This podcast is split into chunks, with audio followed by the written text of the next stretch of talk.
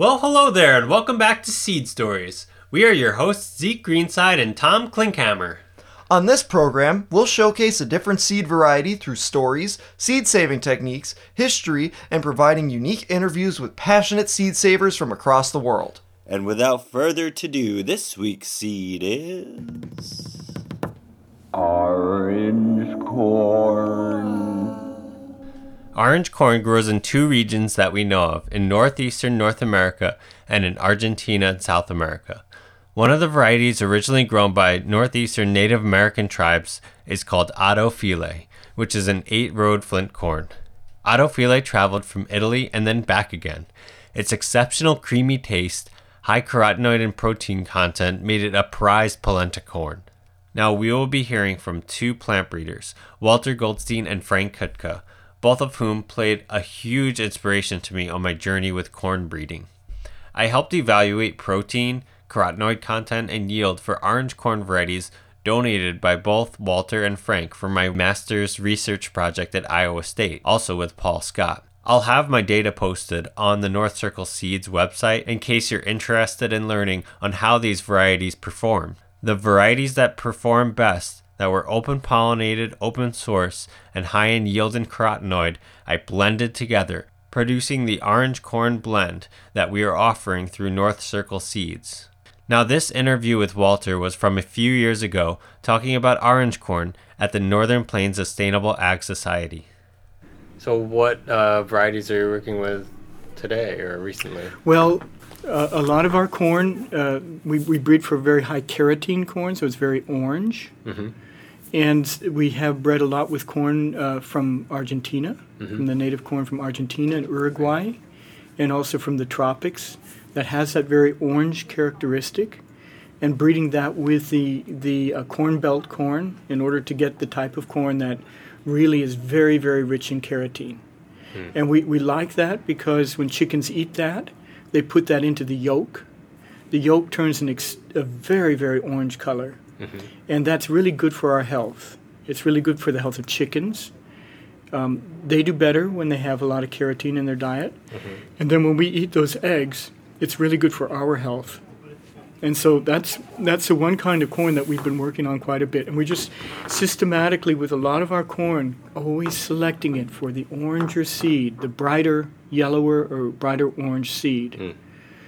And when testing it, that proves that the brighter orange is more. is more carotene, more hmm. carotenoids. And we did find already a decade ago or more that by doing this kind of visual selection, we could double the carotene content in the corn kernel. Wow. And we've become, my family has become real big egg snobs because we feed this mm-hmm. corn to our chickens, and Yeah. also the local local farmers around us are feeding it to their chickens. And it turns the, the yolks very orange, and people like that. the when they see flavor that, must be. the flavor is very good. I believe also it affects all the uh, it affects the integrity of the egg, Mm. because we're seeing eggs that when you try to fry them, they are more they don't just run out. They're they're much more have much more integrity to their tissues. And we see that also when we when we um, beat the eggs that they hold to they hold the tissue integrity is very high, and um, also when you fry it that the the white stays tighter together. So there's there's things that happen with the very quality of the egg and of the flavor, of course, also. Uh, and that carotene is really important to have in the human diet, and particularly for eye health.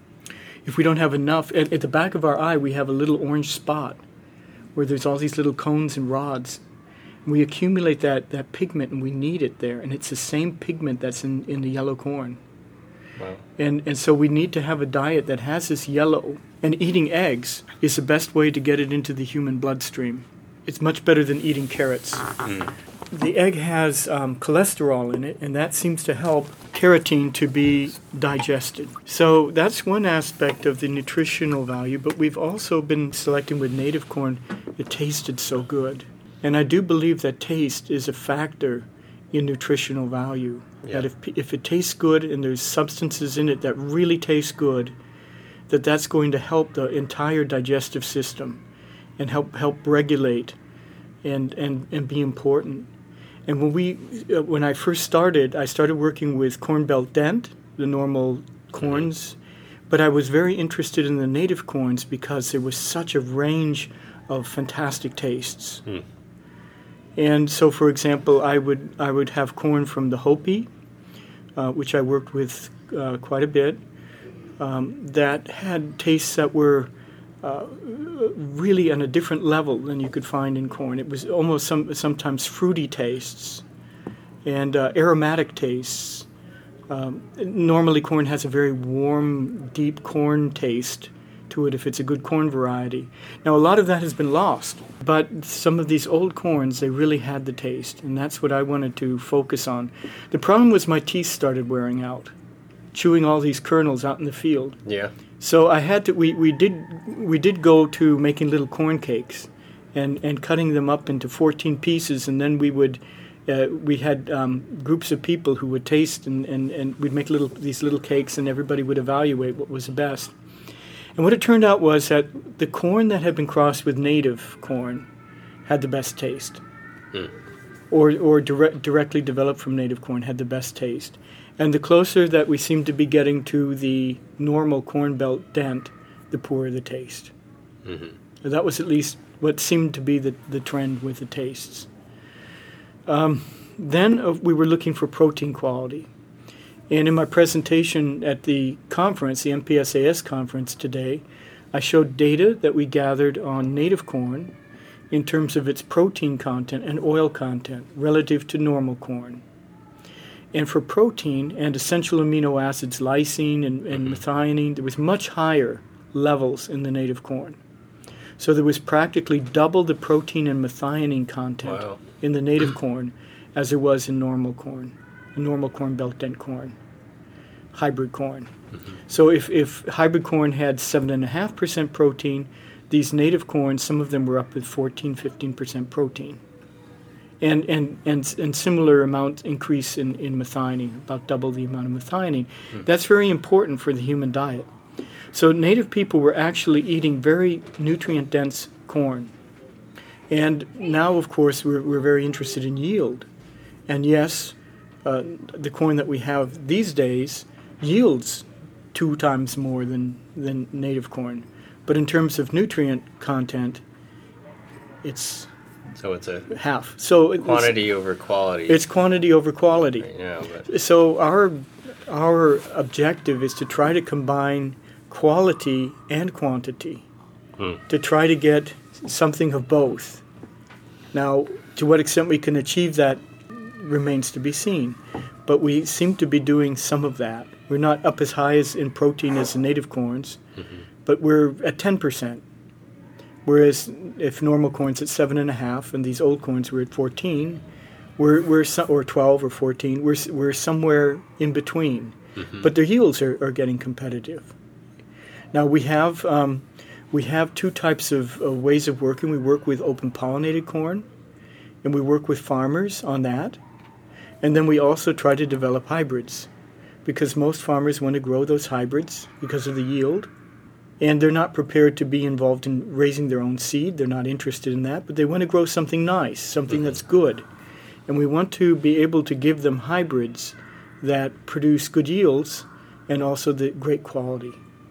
Because we want people to be eating good stuff.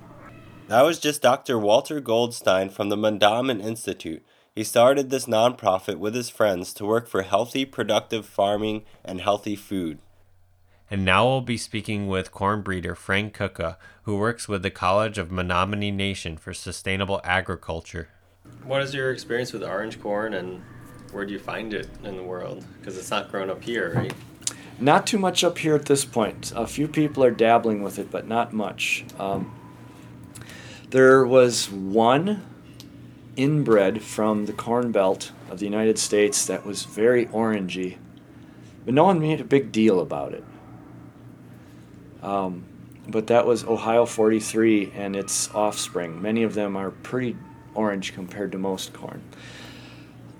Other than that, the most orange corn you'll find it comes from uh, South America, especially the Quitetos and the Colorados, and some of the other uh, racial types from Argentina, Uruguay, and uh, Chile. And some of them are so orange they, you know, make almost a carrot blush for being pale. They're very, very orange. They have uh, not always a lot of provitamin A, but some of them do have, um, you know, beta carotenes, way more than usual corn. But they certainly very high in zeaxanthins and luteins and the other uh, vitamin A relatives. So lots of carotenoids, and things that eat it turn yellow. So you get yellow eggs. You get all of these uh, things floating through your body. They have lots of antioxidant and other nutritional qualities, and some of them do turn into vitamin A in, in animals, and so they're they're good for you that way. Um, I don't know why they like the orange so much down there. That's selected so hard for orange, and I'm not exactly sure if there's any special way that they cook them down there. I'd really love to learn more, but I know where they're from. I saw some books about this years ago. In fact, there's a color plate in a USDA publication that had these corns from Argentina, just so so dark that you know when people started doing genetic engineering to make corn have more vitamin A, I thought, well, that's really hilarious because we already know where it's found. but it was from there. Does corn from uh, most of Argentina or Chile grow in uh, the USA? Not so well because most of those latitudes are, you know, like 28 to 33 degrees south, and 28 to 33 degrees north barely hits the USA. So they're kind of late maturing for here. Um, there are a couple of earlier ones down there floating around, but you got to hunt. It is really fun to play with. Um, grow it out, and each time you, you pick through the ears and you pick off the most orange kernels from the ears that were the most matured, and you pull those all together and plant them out again and do the same thing. And uh, the population I have still throws yellow, but uh, a lot of the kernels are really hard and really, really orange. So they almost bordering on this flinty. Oh, they're very flinty. They make some of our flints seem soft. Wow. They really come. Did you expect that? Well, when you see their corn, you can see why it would go that way. It's almost like orange crystal. Hmm. It's the most amazing looking stuff. So that's what mine looks like. I think that's what Walter's looked like, except he started crossing it into soft kerneled populations to make it more digestible. At this point now, I like the flinty ones because I like to make um, cornbreads and polentas, and I like really f- flinty, gritty corn to do that. So I'm, Yeah. I'm sticking with those for now. But anything I grow, of course, you could change to flour corn down the line, whatever. But So yeah, what- it's been fun. Cool. So when you first started, when you brought it up from Argentina, um, did you stagger the planting? Oh, excellent question. Absolutely. In fact, I did even more than that. Because I have planted the stuff from Argentina and it will make flowers just before it's time to freeze. The plants get quite tall and quite late. And so this is what I did. I planted the seeds into tree nursery flats that have cells that are about an inch to an inch and a half in diameter and were about four to six inches deep. I plant one seed in each of those babies in uh, you know some peaty pot mix, and I let those grow. And at somewhere around three to four weeks, no longer than four weeks, they're just really getting too big to be in those flats anymore. I transplant those out. They transplant really easily out of those. Just stab a hole in the ground, put this nice compact deep rooting system in there, close it up. You got to water them carefully for the first week or so because they've got a lot of green and a very little root mass. But after that, uh, they start kicking out more roots and they take off really, really well. And you just bought yourself an extra month of growing season. That's huge for me. So I do that. And then I also stagger Just to make sure. to make sure because even doing that, my um, Argentinian corns would probably be flowering, you know, right around the middle of August, which is about as late as it could possibly go and get ears. You know, it's kind of borderline stupid by that point, but but it, it's made it work for me. And and this kind of a trick is not that hard, uh, and anybody can do those. Yeah. So there's a lot of these neat corns you can work with. Well, that'll do it for this episode. We're your hosts, Zeke Greenside and Tom Klinkhammer. We hope you'll join us next time. And remember, folks, It all starts with a seed.